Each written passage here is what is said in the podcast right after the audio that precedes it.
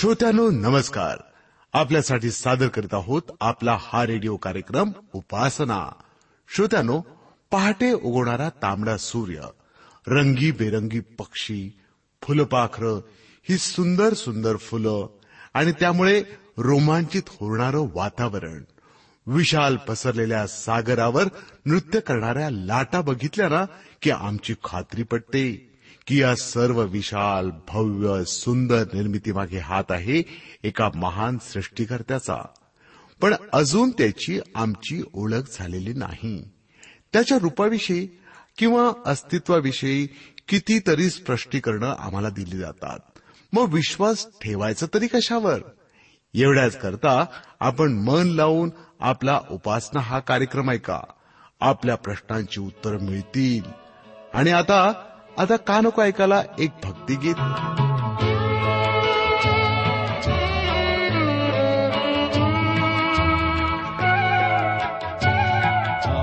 जीव तुझ रे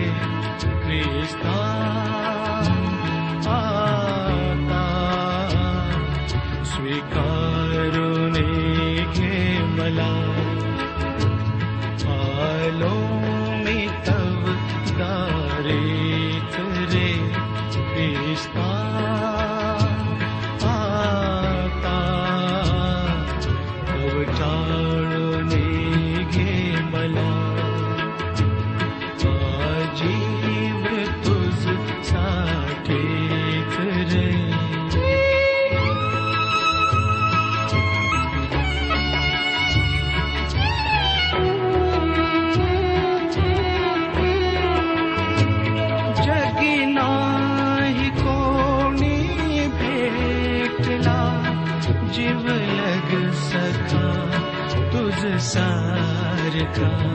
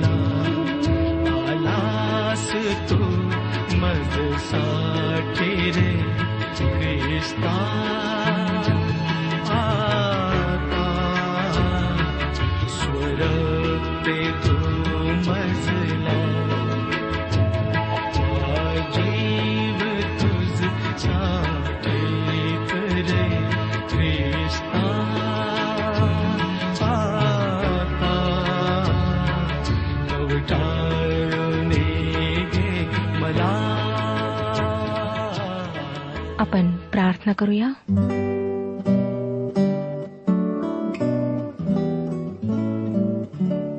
पवित्र पवित्र जिवंत परमेश्वर पित्या तुझ्या गौरवी नावाला शतशः धन्यवाद देत आम्ही तुझ्या कृपेच्या सिंहासनासमोर येत आहोत. तुझी दया आहे तुझी करुणा आहे. तुझंच प्रेम आहे प्रभू की आम्ही जिवंत आहोत. अनेक लोक ह्या जगातून गेलेले आहेत. अनेक तुला न ओळखता तुला न जाणता ह्या जगातून गेलेले आहेत.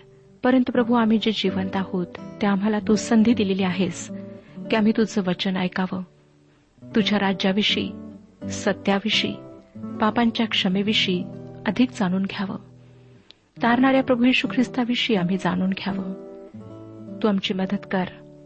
आजच्या अध्ययनात आमचं मार्गदर्शन कर. जे आजारी आहेत बाबा त्यांना स्पर्श करून आरोग्य दे. त्यांच्यावर तू कृपादृष्टी कर. ही वेळ आम्ही तुझ्या पवित्र हातात देत आहोत. तूच आमचा शिक्षक हो.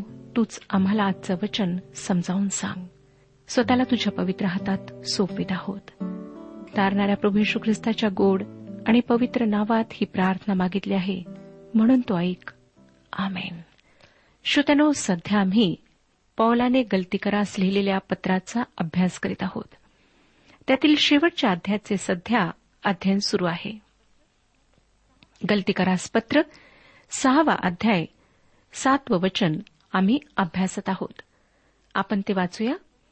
फसू नका देवाचा उपहास व्हावयाचा नाही कारण माणूस जे काही पेरितो त्याचेच त्याला पीक मिळते. श्रोत्यानो हे एक फार महत्त्वाचे वचन आहे आणि ते एक त्रिकाला बाधित सत्य आहे. पवित्र शास्त्रात या वचनाला सिद्ध करणारी अनेक उदाहरणे आहेत. मागच्या कार्यक्रमात आपण याकोबाचे उदाहरण या संदर्भात पाहिले. त्याने ज्येष्ठ पुत्राचा आशीर्वाद मिळविण्यासाठी आपल्या वडिलांची फसवणूक केली. आणि जेव्हा त्याला त्याच्या आवडत्या राहेलशी लग्न करण्याचा प्रसंग आला तेव्हा त्याला त्या बाबतीत फसविण्यात आले. आता आपण दुसरे उदाहरण पाहूया. राजाचे पहिले पुस्तक एकविसावा अध्याय ह्यामध्ये आपल्याला ही गोष्ट वाचायला मिळते. इस्रायलचा राजा आहाब व त्याची राणी इजबेल यांनी नाबोत नावाच्या माणसाचा द्राक्षमळा मिळविण्यासाठी खुनी कारस्थान रचले. त्याची ही गोष्ट आहे. आहाबाने नाबोथाच्या द्राक्षमळाची हाव धरली. परंतु नाबोथाला आपली जमीन विकायची नव्हती. परंतु आहाब व इस्बेल राजा व राणी असल्यामुळे त्यांना जे हवे ते ते घेत असत. आहाब व इस्बेलीने नाबोथाला ठार केले. आणि मग आहाबाने नाबोथाच्या द्राक्षमळाचा ताबा घेतला. त्यांना वाटलं की ते या दुष्कृत्यातून निभावून जाऊ शकतील. त्याला पचवू शकतील. परंतु परमेश्वराने एलियाला त्यांच्याकडे एक संदेश घेऊन पाठविले. तो संदेश असा होता. राजाचे पहिले पुस्तक एकविसावाध्याय आणि एकोणीसावे वचन. ज्या ठिकाणी कुत्र्यांनी नाबोथाचे रक्त चाटून खाल्ले त्याच ठिकाणी कुत्रे तुझेही रक्त चाटून खातील. पुढे श्रोत्यानो अहाब एका लढाईत गंभीररित्या जखमी झाला. त्याने आपल्या रथाच्या सारथ्याला रथ युद्धभूमीतून बाहेर काढून दूर नेण्यास सांगितले आणि त्या रथामध्ये त्याच्या रक्ताचे थारोळे साचले. युद्धानंतर त्याला शमरुनात परत आणण्यात आले व शमरुनातील तळ्याच्या पाण्यात त्यांनी तो रथ धुतला आणि कुत्र्यांनी ते रक्त चाटून घेतले. दुसरे उदाहरण प्रेषित पावलाचे आहे. त्याने स्टेफनावर हल्ला करण्यात आलेल्या धोंडमारीत पुढाकार घेतला. आणि त्याच्या मतपरिवर्तनानंतर तो गलती या प्रांतात असताना त्याला धोंडमार करण्यात आली. आपणाला असे वाटत असेल की त्याचे मतपरिवर्तन झाले होते आणि त्याच्या पापांची क्षमा करण्यात आली होती. म्हणून त्याने जे पेरले त्याचीच तो कापणी करणार नाही. परंतु श्रोत्यानो देवाचा नियम हा आहे की मनुष्य जे काही पेरतो त्याचीच तो कापणी करेल. या तत्वाचे सत्य तरुणांनी ओळखून घ्यावे अशी माझी इच्छा आहे. अनेक तरुण आज नशा करीत आहेत. अनेक जण स्वतःचे समाधान करून घेण्यासाठी लैंगिक सुख व स्वैराचारी प्रेम यात सहभागी होत आहेत. त्यांच्यापैकी अनेकांना त्यांच्या कृत्यांचे प्रतिफळ जसेच्या तसे मिळत आहे. अनेक देशात गुप्तरोग साथीच्या रोगाप्रमाणे पसरत आहे. मानसिक अस्वास्थ असंतुलन ह्या रोगांचे प्रमाण वाढत आहे. कारण कारण हेच की परमेश्वर म्हणतो तुम्ही तुमची पापे पचवू शकणार नाही. तुम्ही कितीही प्रयत्न करा तुमची पापे तुम्ही पचवू शकणार नाही. परमेश्वर म्हणतो तुम्ही जे पेराल त्याचीच तुम्ही कापणी करा. देवाचा उपहास व्हायचा नाही. तुम्ही धान्य पेरले तर धान्याचीच कापणी कराल. जेव्हा तुम्ही पाप कराल तेव्हा तुम्ही पापाचीच कापणी कराल. कोणी असे म्हणेल माझे तारण झाले आहे. ही गोष्ट चांगली आहे श्रोतानो. परंतु तरीही एक दिवस तुमचे प्रतिफळ मिळणारच आहे. तुम्ही ज्याची पेरणी केली त्याचीच कापणी कराल आता आपण पुढचे वचन वाचूया. गलती करास पत्र सहावाध्याय आठवे वचन. पॉल म्हणतो जो आपल्या देह स्वभावासाठी पेरतो त्याला देह स्वभावापासून नाशाचे पीक मिळेल. आणि जो आत्म्यासाठी पेरतो त्याला आत्म्यापासून सार्वकालिक जीवन हे पीक मिळेल. श्रोत्यानो सार्वकालिक जीवनाचे पीक मिळणे यामध्ये या जीवनात व भविष्यकाळातील गौरवी भविष्यातही पवित्र आत्म्याच्या फळाचा समावेश आहे. मला वाटतं आज आम्हाला येशू ख्रिस्ताच्या त्याच्या लोकांसाठी पुन्हा येण्याविषयीचे भय बाळगायला हवे. कारण त्यावेळेस आम्हाला आम्ही देहात ज्या गोष्टी केल्या त्यांचा हिशोब देण्यासाठी ख्रिस्ताच्या न्यायासनासमोर जावे लागेल. प्रिय श्रोत्यानो तुमचे तारण झालेले असेल. पण त्या दिवशी आपल्या सर्व कृत्यांचा हिशोब त्याच्यासमोर देणे तुमच्यासाठी लाजीरवाणे ठरेल. योहानाचे पहिले पत्र दुसरा अध्याय आणि अठ्ठावीसाव्या वचनात योहान म्हणतो योहानाचे पहिले पत्र दुसरा अध्याय अठ्ठावीसावे वचन त्याच्या येण्याच्या वेळेस आम्ही लाजवले जाणे शक्य आहे. जर तुम्ही देहात जगणार असाल तर तुम्ही दैहिक गोष्टींची कापणी कराल. परंतु त्याचा अर्थ असा नाही की तुम्हाला तुमचे तारण गमवावे लागेल. परंतु त्याचा अर्थ असा की तुम्ही तुमचे पारितोषिक गमवाल. त्यामुळे ज्या दिवशी तुम्ही त्याच्यासमोर उभे राहाल तो दिवस तुमच्यासाठी लाजेचा आणि खंत करण्याचा होईल. आजकाल अनेक लोकांना आणि संस्थांना मी देवाच्या पैशाचा वाटेल तसा स्वार्थासाठी उपयोग करताना पाहते. जे पैसे खेड्यापाड्यात काम करणाऱ्या सुवार्थिकांपर्यंत पोहोचवायला हवेत ते प्रमुखांच्या घरातल्या भारी पडद्यांसाठी वापरले जातात. आणि अशी पुष्कळ उदाहरणे देता येतील. स्वतःला ख्रिस्ताचे अनुयायी म्हणून घेणाऱ्या या लोकांना जर वाटत असेल की त्यांना कोणाला हिशोब द्यायची गरज नाही ते वाटेल तसा खर्च वाटेल तेव्हा करू शकतात. वाटेल ते निर्णय घेऊ शकतात. त्यांना विचारणारा कोणी नाही तर त्यांचा हा समज एक फार मोठी चूक आहे.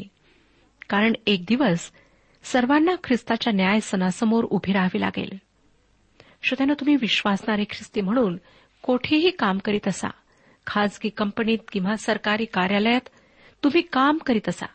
लक्षात ठेवा की तुम्ही तुमच्या कामाविषयी कितपत प्रामाणिक होता याचा जाब तुम्हाला एक दिवस ख्रिस्तासमोर द्यावा लागेल. तुम्ही सून असा किंवा सासू असा जावे असा किंवा कोणी असा तुमच्या सर्व कृत्यांचा हिशोब तुम्हाला ख्रिस्तासमोर द्यावा लागेल. आणि तुम्ही तुमच्या कामाविषयी प्रामाणिक असाल तुम्ही देहाची कर्मे करीत नसाल तर लक्षात घ्या की तुमचे श्रम प्रभूमध्ये व्यर्थ नाहीत. तुम्हाला तुमच्या कृत्यांप्रमाणे योग्य ते पारितोषिक मिळेलच. इतर विश्वासणारे लोक देहासाठी पेरत असले तर त्यामुळे प्रभावित होऊन मोहात पडू नका. कारण त्या न्यायाच्या दिवशी प्रभू तुम्हाला तुमच्या शेजाऱ्यांच्या कृत्यांचा जाब विचारणार नाही. तो असे म्हणणार नाही तुझ्या शेजाऱ्याने काय केले ते मला सांग. तर तो म्हणेल तू काय काय केलेस याचा हिशोब मला दे. मग तुम्हाला आपल्या शेजाऱ्यावर इतर विश्वासणाऱ्यांवर दोष लादता येणार नाही? जसे गव्हाच्या शेजारी मोहरी पेरली आणि गव्हाच्या लोंब्यांमध्ये गव्हाच्या दाण्याऐवजी मोहरी भरली हे जसे हास्यास्पद व अशक्य आहे तसेच हे आहे. तुम्ही स्वतः जे पेराल त्याचीच कापणी तुम्ही कराल. देवाने धोका दाखविणारा लाल दिवा अशा प्रकारे आम्हाला दाखविला आहे. आता त्याने एक हिरवा कंदील दाखवून आम्हाला दिलासा व उत्तेजन दिले आहे. ते काय? ते आपण पाहूया. गलतीकारासपत्र सहावा अध्याय आणि नवव्या वचनात. पॉल म्हणतो चांगले करण्याचा आपण कंटाळा करू नये कारण आपण न खचलो तर यथाकाळी आपल्या पदरी पीक पडेल. एकदा एक पिता माझ्याकडे आला. तो व्यवसायाने डॉक्टर होता. तो मला म्हणाला मला माझ्या मुलांची काळजी वाटते. सर्वच गोष्टी माझ्या विरुद्ध जात आहेत. शाळा माझ्या विरुद्ध आहेत. दुसरे पालक माझ्या विरुद्ध आहेत. एवढेच नाही तर काही मित्रही माझ्या विरुद्ध आहेत. परंतु मला माझ्या मुलांना योग्य मार्गाने वाढवायचे आहे. श्रोतानो जर तुमची चिंता अशी आहे तर मला तुम्हाला योग्य पेरणी करण्यासाठी उत्तेजन देऊ द्या. धीर धरा. तुम्ही जे पेराल त्याचे पीक तुमच्या हाती येईल. तुम्हाला पीक पूर्ण वाढून पिकल्याशिवाय पिकाची कापणी करता येत नाही. जसे शेतकरी पेरणी केल्यानंतर पावसाची व नंतर पीक वाढून पिकेपर्यंत वाट पाहतो तशी वाट पाहण्याचे तुम्हाला अगत्य आहे. आज तुमच्यासमोर समस्या व कठीण प्रसंग असतील परंतु तरीही देवाच्या वचनाची पेरणी करीत रहा. प्रभूने आम्हाला याविषयी एक सुंदर शाश्वत असे अभिवचन दिलेले आहे. यशयाचे पुस्तक पंचाण्णवा अध्याय दहा आणि अकरा वशने. यशयाचे पुस्तक पंचावन्न अध्याय दहा आणि अकरा वशने. पहा पाऊस व बर्फ ही आकाशातून पडतात आणि पृथ्वी भिजवून तिला सफळ व हिरवीगार केल्या वाचून पेरणाऱ्यास बीज खाणाऱ्यास भाकरी दिल्या वाचून ती परत वर जात नाहीत. त्याप्रमाणे माझ्या मुखातून निघणारे वचन होईल. ते माझी इच्छा पूर्ण केल्या वाचून व ज्या कार्याकरिता मी ते पाठविले ते केल्या वाचून मजकडे विफल होऊन परत येणार नाही. आठवण करा श्रोत्यानो की अब्रामाने देवावर विश्वास ठेवला आणि कनान देशात तो त्याच्यासह चालला. त्यावेळेस मूर्तीपूजक व दुष्ट कनानी लोक त्या देशात राहत होते. अब्रामाला इझाक नावाचा पुत्र झाला. जेव्हा इझाक थोडा मोठा झाला तेव्हा अब्रामाने त्याला मोरिया पर्वतावर नेले. देवाच्या आज्ञेचे पालन करण्यासाठी अब्रामाने इझाकाला देवाला अर्पण करण्याची तयारी केली. परंतु परमेश्वराने त्याला ते अर्पण करू दिले नाही. अब्रामाने आत्म्यासाठी पेरणी केली आणि त्याला शाश्वत जीवनाची प्राप्ती झाली. योगेबेद ही मोशेची आई होती.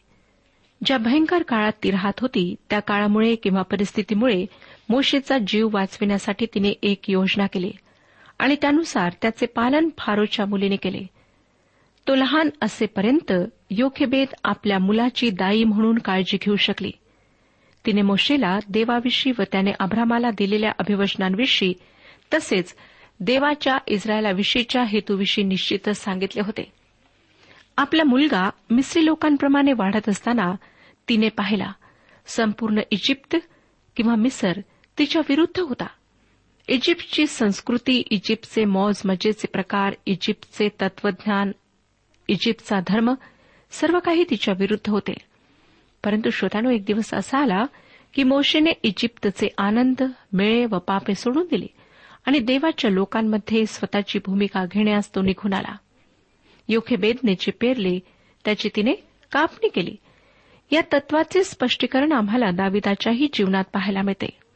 त्याचे पाप डोळ्यात खोपणारे असे फार स्पष्ट होते.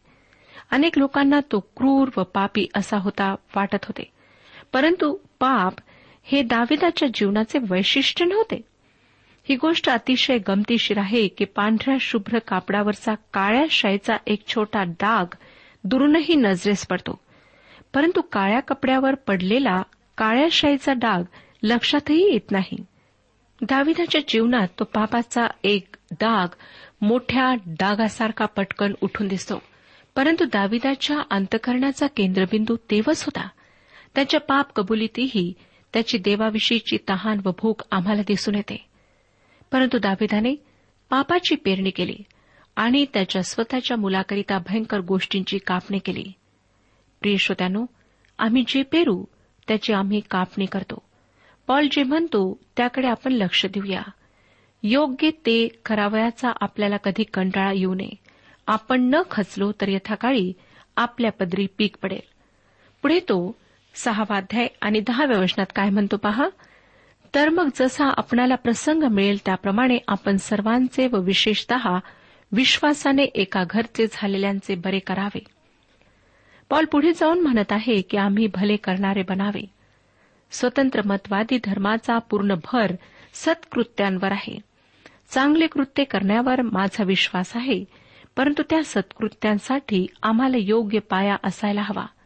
व हा योग्य पाया हाच आहे की देवाच्या कृपेची सुवार्ता आणि देवाच्या आत्म्याच्या प्रेरणेने चालणे. जेव्हा तुम्ही आत्म्याच्या प्रेरणेने चालता तेव्हा आत्म्याच्या फळाची निर्मिती होते.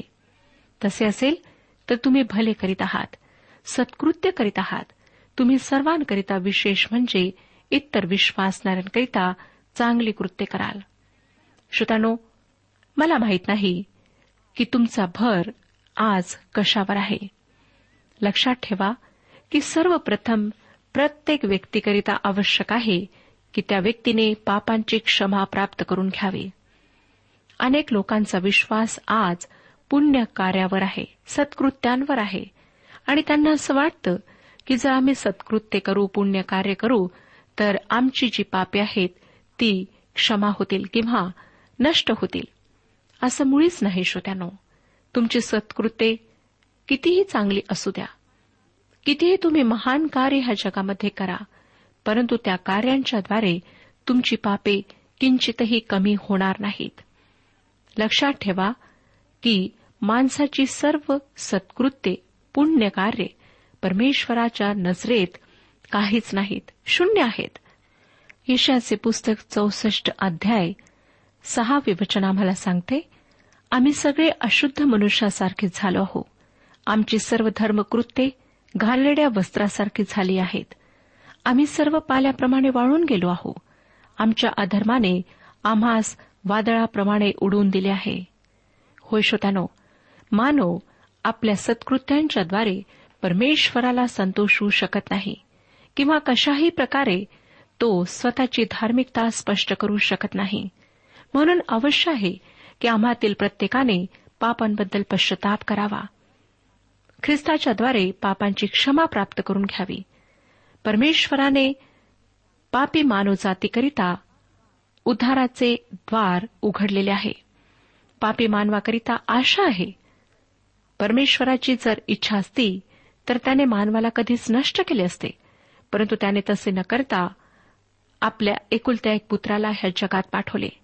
जेणेकरून आमचा आणि परमेश्वराचा जो तुटलेला संबंध आहे तो पुन्हा स्थापित व्हावा आणि आमच्याकरिता स्वर्गाचे द्वार उघडल्या जावे. श्रोत्यानो प्रभू यशू ख्रिस्त परमेश्वराच्या आणि मानवाच्या मध्ये मध्यस्थ आहे. प्रभू यशू ख्रिस्त मानवाचा पापांमुळे परमेश्वराशी जो संबंध तुटला होता तो पुन्हा स्थापित करण्याकरिता ह्या जगात आला. त्याने स्वतःचे बलिदान केले. स्वतःचे पवित्र रक्त त्या वधस्तंभावर सांडवले आणि त्याच्या त्या बलिदानामुळेच आज आम्ही परमेश्वर पित्याला अब्बा आणि पिता म्हणून हाक मारू शकतो. आज परमेश्वर पिता आमचा बाप आहे. परंतु अनेक लोक आहेत असंख्य लोक आहेत की ज्यांनी अजूनही येशू ख्रिस्ताच्याद्वारे परमेश्वराशी स्वतःचा संबंध स्थापित करून घेतलेला नाही. परमेश्वर वारंवार संधी देत आहे वारंवार आमच्याशी बोलत आहे. परंतु अजूनही काही लोकांनी आपले हृदय कठोर केलेले आहे. ते परमेश्वराच्या वाणीला ऐकत नाहीत. परंतु स्वतःचे जीवन स्वतःच्या इच्छेप्रमाणे ते व्यतीत करीत आहेत. लक्षात ठेवा श्रोतानो ज्या प्रकारे पॉल लिहितो फसू नका. देवाचा उपहास व्हायचा नाही. कारण माणूस जे काही पेरितो त्याचेच त्याला पीक मिळेल. आज आपण जे काही करीत आहात जे काही पेरीत आहात त्याचेच आपणाला पीक मिळेल. जर आपण चांगल्या गोष्टींचे पीक पेरीत आहात तर चांगल्या गोष्टींचीच आपण कापणी कराल. परंतु जर आज आपलं जीवन पापामध्ये आपण व्यतीत करीत आहात. दारू पिण्यामध्ये आपण पैसा आणि वेळ खर्च करीत आहात. तर लक्षात ठेवा तशाच प्रकारची कापणी आपण कराल. आज तुमच्या कुटुंबांची स्थिती काय आहे? काय तुमचे लक्ष तुमच्या लेकरांकडे आहे? की तुम्ही दारू पिऊन मस्त होता आणि तुम्हाला कशाचंच भान राहत नाही? काय तुमचे तुमच्या पत्नीशी संबंध चांगले आहेत? बहिणीनो काय तुमचे संबंध तुमच्या पतीशी घरातल्या इतर लोकांशी चांगल्या प्रकारचे आहेत? किंवा आपण विश्वासू नाही जे मनात येईल ते आपण करता? कारण आपणाला वाटतं की मला पाहणारा कोणीच नाही मला विचारणारा कोणीच नाही. लक्षात ठेवा की एक दिवस परमेश्वराच्या न्यायसनासमोर आपणाला उभे राहायचे आहे. तो न्यायाधीश आहे. तो कशाही प्रकारे पक्षपात करणार नाही. तुमच्या जीवनातील प्रत्येक गोष्ट त्याला माहीत आहे तो तुम्हाला पाहत आहे. तुमच्या जीवनावर त्याची दृष्टी आहे. म्हणून कशाही प्रकारे ह्या भ्रमात राहू नका की मी काहीही केले तर चालेल. परमेश्वराला सर्व गोष्टींचा हिशोब एक दिवस आपणाला द्यावा लागणार आहे. जो प्रभू यशू ख्रिस्त आज कृपाळू आहे दयाळू आहे प्रेम करणार आहे ज्याने स्वतःचे पवित्र रक्त त्या वधस्तंभावर तुमच्याकरिता सांडवले तोच प्रभू येशू ख्रिस्त एक दिवस न्यायाधीश म्हणून येणार आहे. मग तो सत्याने न्याय करणार आहे. त्यावेळी तुमच्याजवळ काहीच सबब राहणार नाही. म्हणून श्रोत्यानो जेव्हा ही वेळ आपणाला लाभलेली आहे पश्चाताप करा. आपल्या त्या सर्व पापांची कबुली द्या जी पापे आपण आजपर्यंत केलेले आहेत. आपल्यापैकी काही लोक म्हणतील की आम्ही तर खून केलेला नाही चोरी केली नाही. आम्ही फार चांगले वागतो. आमच्या जीवनात पाप नाही. परंतु पवित्र वचन आम्हाला सांगतं की प्रत्येकाने पाप केलेले आहे. आम्ही जन्मतःच पापी आहोत आणि परमेश्वराच्या गौरवाला अंतरलो आहोत. म्हणून अवश्य आहे की आम्ही पश्चतापी अंतकरणाने प्रभू यशू ख्रिस्ताजवळ यावे.